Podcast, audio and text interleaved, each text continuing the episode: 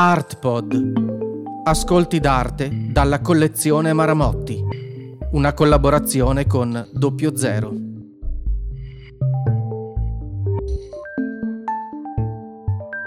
Barry X Ball. Matthew Barney. 2000-2003. Scritto di Massimo Marino.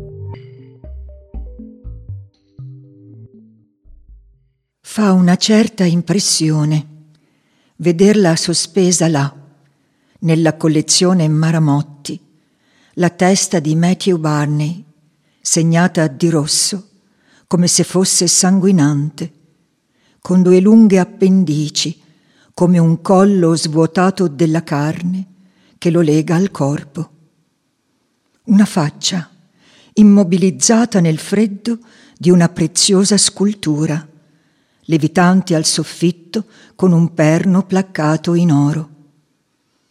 Il volto di un amico, ritratto dallo scultore nel prezioso onice messicano e trasformato in una specie di San Sebastiano, trafitto al capo da un solo dardo. Il cranio è una calotta sovrapposta al volto fissato in un'espressione intenta, ma mobile allo stesso tempo. Sembra un reperto antropologico, una testa conservata da una tribù di imbalsamatori della parte più nobile dei nemici o dei parenti, antenati protettori. La mobilità dell'autore di Cremaster Viaggio nei miti della società americana, video magici di trasformazioni, è recuperata pienamente dal gioco di luci che moltiplicano il riflesso della scultura su vari punti del pavimento. Algido orrore autoptico e potenza di metamorfosi. Questa scultura frutto di uno sguardo ammirato alla cultura italiana classica, come le altre delle serie Ritratti e Capolavori, è un misto di artigianalità e di tecnologia.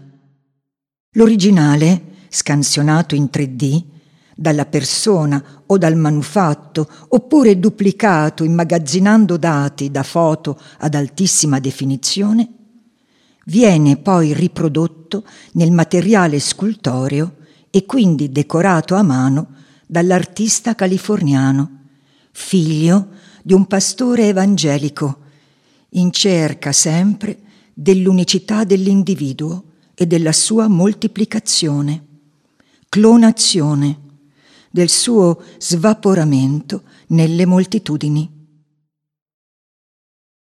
Dell'amico Matthew Barney esistono altre erme, in dialogo con i volti e le nuche dell'autore stesso, in un altro gioco di specchi che moltiplica l'identità, la scava, la dissolve.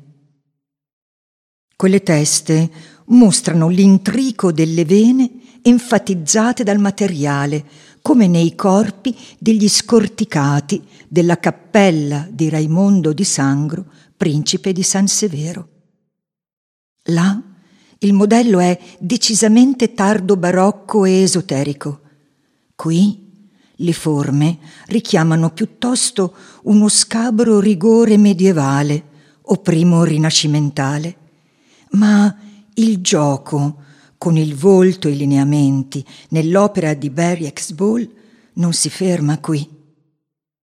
Del conte Panza di Varese, primo suo grande mecenate, riproduce in serie il volto, con espressioni lievemente diverse, in una moltiplicazione decisa della personalità che è liquefazione dell'unico e sottolineatura attraverso l'ipostatizzazione del materiale petroso della mobilità individuale, sempre con un sottofondo di fissità di immobilità che apre le strade al vuoto.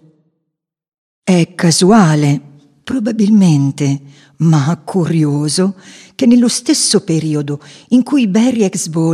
Concepiva questi ritratti, tra anni 90 e 2000, abbia girato uno spettacolo teatrale del quebecchese Denis Marlot.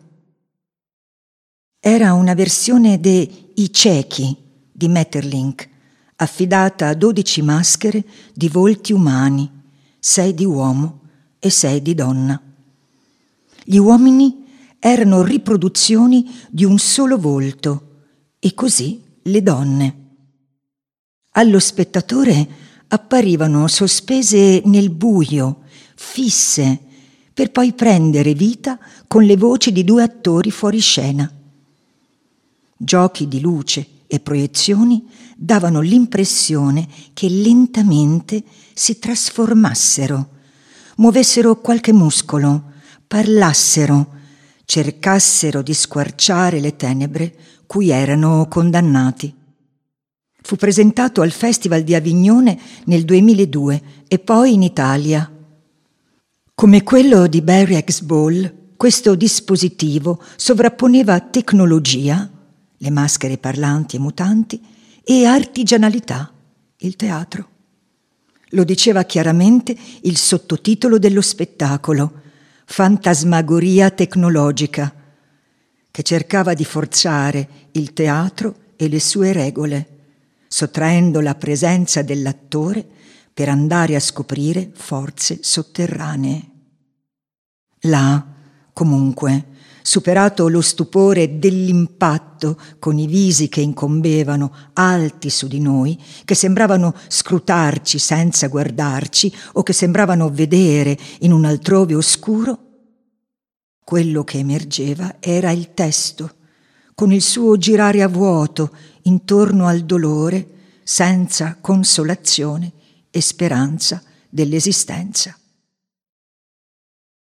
Nella scultura di Berriex Ball risalta l'immobilità dolente, ferita, scarnificata, neppure capace di urlare, come invece il retro della testa bifronte dell'altra versione della scultura, quella di Barney a specchio con la testa dell'autore.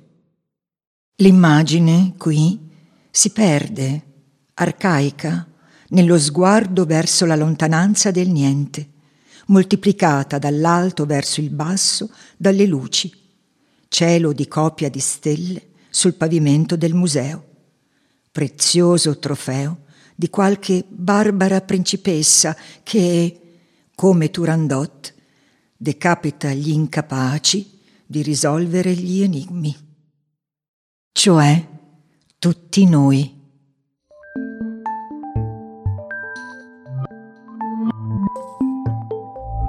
Un'iniziativa con il sostegno di Max Mara.